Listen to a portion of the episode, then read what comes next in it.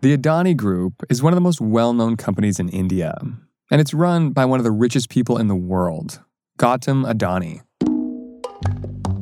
His very sprawling business empire touches the lives of almost everyone here in India. That's our colleague Shan Li, who's based in New Delhi. When you walk into a grocery store, um, you're likely to find cooking oil and like fruit from his companies.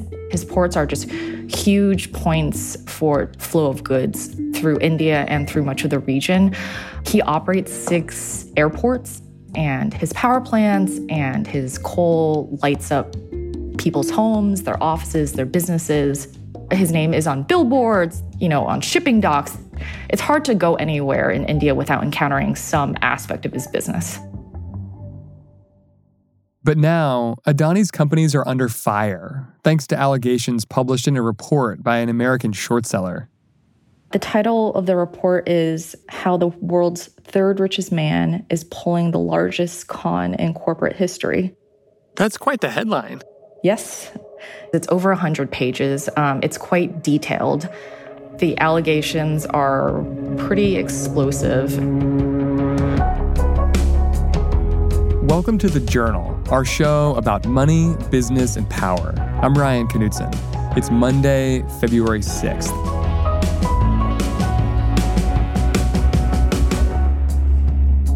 Coming up on the show, how Gautam Adani lost billions of dollars in just two weeks.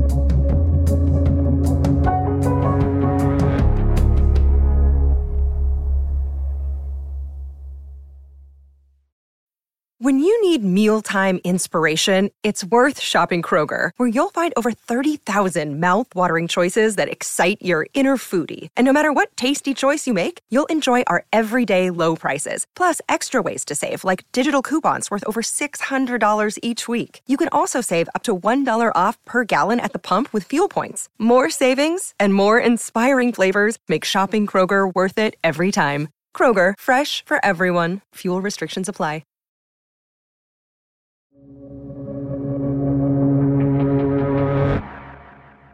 Gautam Adani's rise to become India's richest man started in the Indian state of Gujarat, where he grew up. As a teenager, he dropped out of school and worked in the diamond trade. And then, alongside his family, he got into business exporting everything from shoe polish to toothpaste. Eventually, he gets a big break when he starts developing this port in Gujarat called Mundra Port, and it turns into the largest private port in all of India. And it's really sort of the cornerstone in some ways of his business. In Gujarat, Adani had a close ally and a local politician named Narendra Modi, now India's prime minister. They both came from Gujarat. And when Mr. Modi was chief minister of Gujarat, he sold the Gujarat government's stake in that Mundra port, that big port that Adani was developing. He sold the government's stake to Adani for something like $24 million, which is, you know, like in hindsight, not that much. Since then, the two men have stayed connected. Adani's been a big supporter of Modi's um, political career when he was running for prime minister. They've definitely been seen as helping each other along the way. The Adani Group grew into a major energy and infrastructure conglomerate, becoming one of the most important businesses for the Indian economy. And Adani, the man, became very rich you know, last year, um, he actually briefly became the second richest person in the world just after Elon Musk. He displaced Jeff Bezos, the Amazon.com founder, for a little while. As one of the world's richest men, Adani has become a household name in India. In early January, he was interviewed on a show on India TV. It's a Q&A type show um, that has kind of a quirky and delightful setup where um, it's a mock courtroom and the person being interviewed sits in um, like a witness box and then he gets grilled. And so he agreed to go on this program and the interviewer just asked many questions about his uh, his career trajectory, his companies, um, his relationship to the Modi government. Um, yeah, they, they covered a wide range of topics. At one point, the interviewer compared Adani and his companies to a high flying balloon. बहुत सारे लोग ये कहते हैं कि अडानी का balloon फटा तो सारे बैंक बर्बाद हो जाएंगे किसी का पैसा Basically, I think the interviewer is asking, so can we expect like is is your company just going to keep um, being like one success story after another? Is it ever going to is the is your success ever going to pop? Right? And he said essentially no. So what does that say about where he was or where he thought he was just a couple of weeks ago? I think he was, um, in some ways, on top of the world and riding high. Now, a company called Hindenburg Research, which is known for its activist short selling, is holding up a needle to Adani's balloon. It's a company based in New York. They specialize in investigating companies that they believe are engaging in fraudulent or illegal behavior and they use that research to short the company, which means um, they're betting that the price of its stocks or bonds are going to go down. If Hindenburg's bets work out, they can make a lot of money. And Hindenburg's newest bet is against Adani. On January 24th, Hindenburg tweeted that it was going after a new target, one that they, quote, strongly suspect to be the largest corporate fraud in history, end quote. Shan remembers when the report landed in her inbox. The subject line simply said, Adani report. Pretty innocuous, right? Um, and then I opened up this report and scrolled and scrolled and scrolled because um, it's extremely lengthy. And I just thought, what the heck is this? Why why were you so sort of stunned by it? Because it's so detailed because they have a lot of citations and notes in there and honestly because what they're alleging is incredibly complicated. The report accuses the Adani Group of wide ranging fraud, including accounting fraud, and alleges the company manipulated its stock price through a network of overseas shell companies. The report basically makes a number of allegations, um, but I would say the sort of highlight is that they're using these overseas companies to essentially buy and sell company stocks and keep the price artificially inflated um, without people realizing. So the allegation here is that because there are these shell companies that are controlled by Adani, they'll buy and sell Adani's stock in a way that makes the stock look like it's worth more than it is. Like there's more demand out there than actually exists. Yeah, that's one of the allegations for sure. It's just a huge sprawling network and it can be very difficult to get to the bottom of it, but that they spent two years on this and that like they they dug in in a way that no one else has. It also says that Indian regulators and officials under the Modi government have turned a blind eye to the Adani Group's alleged wrongdoing. They allege that the government and various like regulatory bodies, agencies know that sketchy things have been happening and there's been opposition lawmakers that have pointed it out repeatedly out in public in parliament and that nothing has been done. Has prime minister modi said anything? No.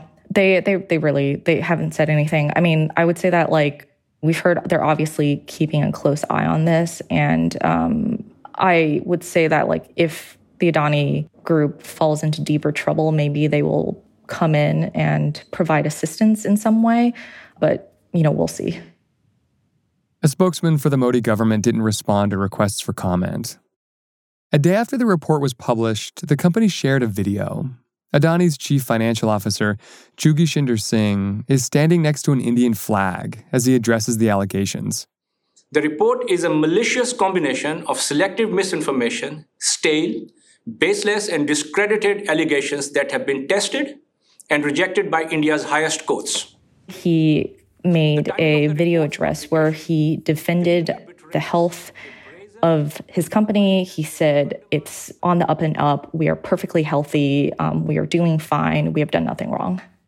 The conglomerate also released a 413 page rebuttal, calling the allegations misleading and, quote, nothing but a lie.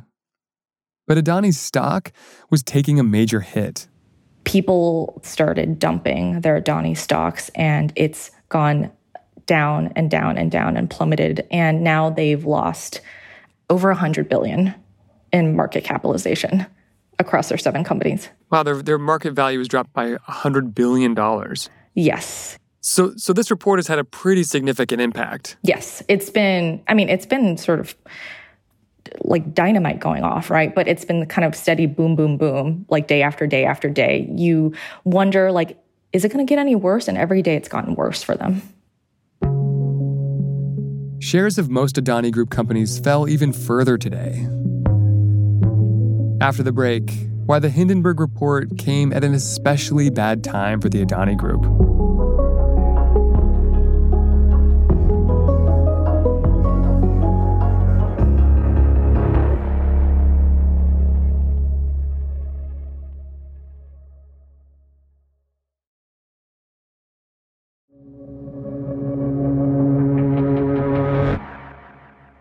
Before the Hindenburg report came out, the Adani Group was planning a major stock sale. The company was going to sell new shares to investors with hopes of raising about $2.5 billion. It was money the conglomerate needed in part to pay off some debt. This report drops three days before their new stock sale starts. And, you know, they had gotten investors to sign on beforehand, but once the report comes and the share prices start falling, it becomes a real nail biter. You know, everyone's wondering, will will he even be able to close this deal, right? Because um, at that point, the price that the investors had agreed to was now higher than the price they would pay for these shares on the open market. So, you know, it, like it begs the question: Why would anyone buy these shares when they could get them cheaper, you know, on the open market? The Adani Group decided to cancel the sale. The company said it would refund the investors it had already paid. They said in the statement, they said it's been completely successful because they managed to close it because of the unprecedented market volatility over the last week. Gautam Adani said that he thought it was the morally correct thing to just cancel it and refund everyone's money. But this is a major headache for the Adani Group. One of the reasons for this um, new stock sale is they wanted to use some of that to pay down debts. So I, I, I think it sort of raises the question, you know, how far is the share going to slide? And if they get in real trouble, are they going to be able to raise funds? I see. So this report, it sounds like hit Adani it delivered like double damage in a way because it hit them at a moment that they, that they needed the stock price to be higher. Yes. And the Adani Group, they've issued several rebuttals in the last week, and they've repeated this point that, you know, they really issued this report to try to kill our this this, you know, planned public offering. In an attempt to shore up investor confidence, the Adani Group said today that controlling shareholders will pay off a $1.1 billion loan. As part of its defense, the Adani Group is arguing that the Hindenburg report is not only targeting its companies, but also India itself. And I think the interesting thing is they took an increasingly nationalistic stance when this 400 page rebuttal came out. Um, they just flat out stated that uh, this attack on Adani is an attack on India, its people, and its institutions.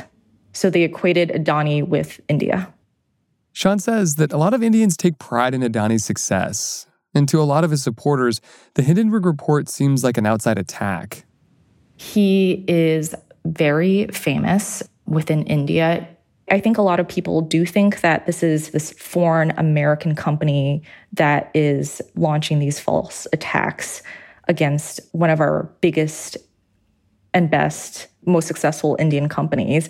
And I think to them, he symbolizes the success of India and he's a real uh, hopeful story that people are proud of. Hindenburg responded and said that Adani's rebuttal stoked nationalist sentiment without adequately addressing the issues the firm had raised.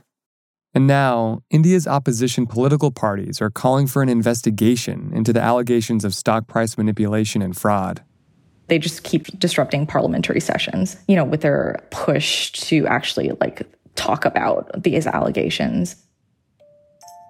So, what is this going to mean for Adani and his companies? Well, he is not one to kind of give in, right? So, I would say in the short term, they're going to have to look for funding and financing from other circles. And they're in survival mode right now.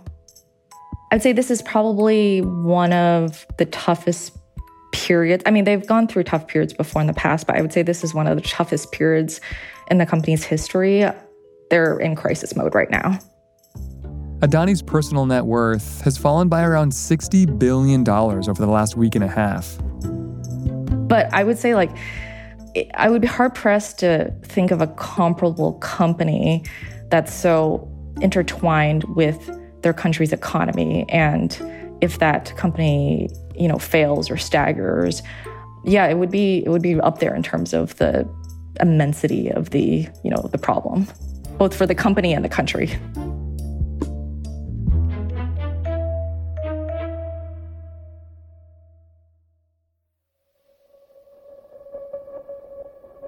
That's all for today, Monday, February 6th. The Journal is a co production of Gimlet and the Wall Street Journal. Additional reporting in this episode by Stacy Meichtry, Krishna Pokharel, Weilun Soon, and Ben Foldy.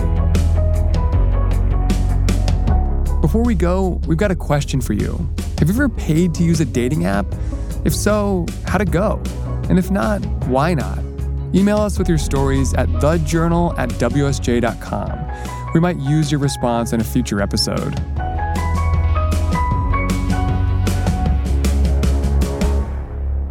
Thanks for listening. See you tomorrow.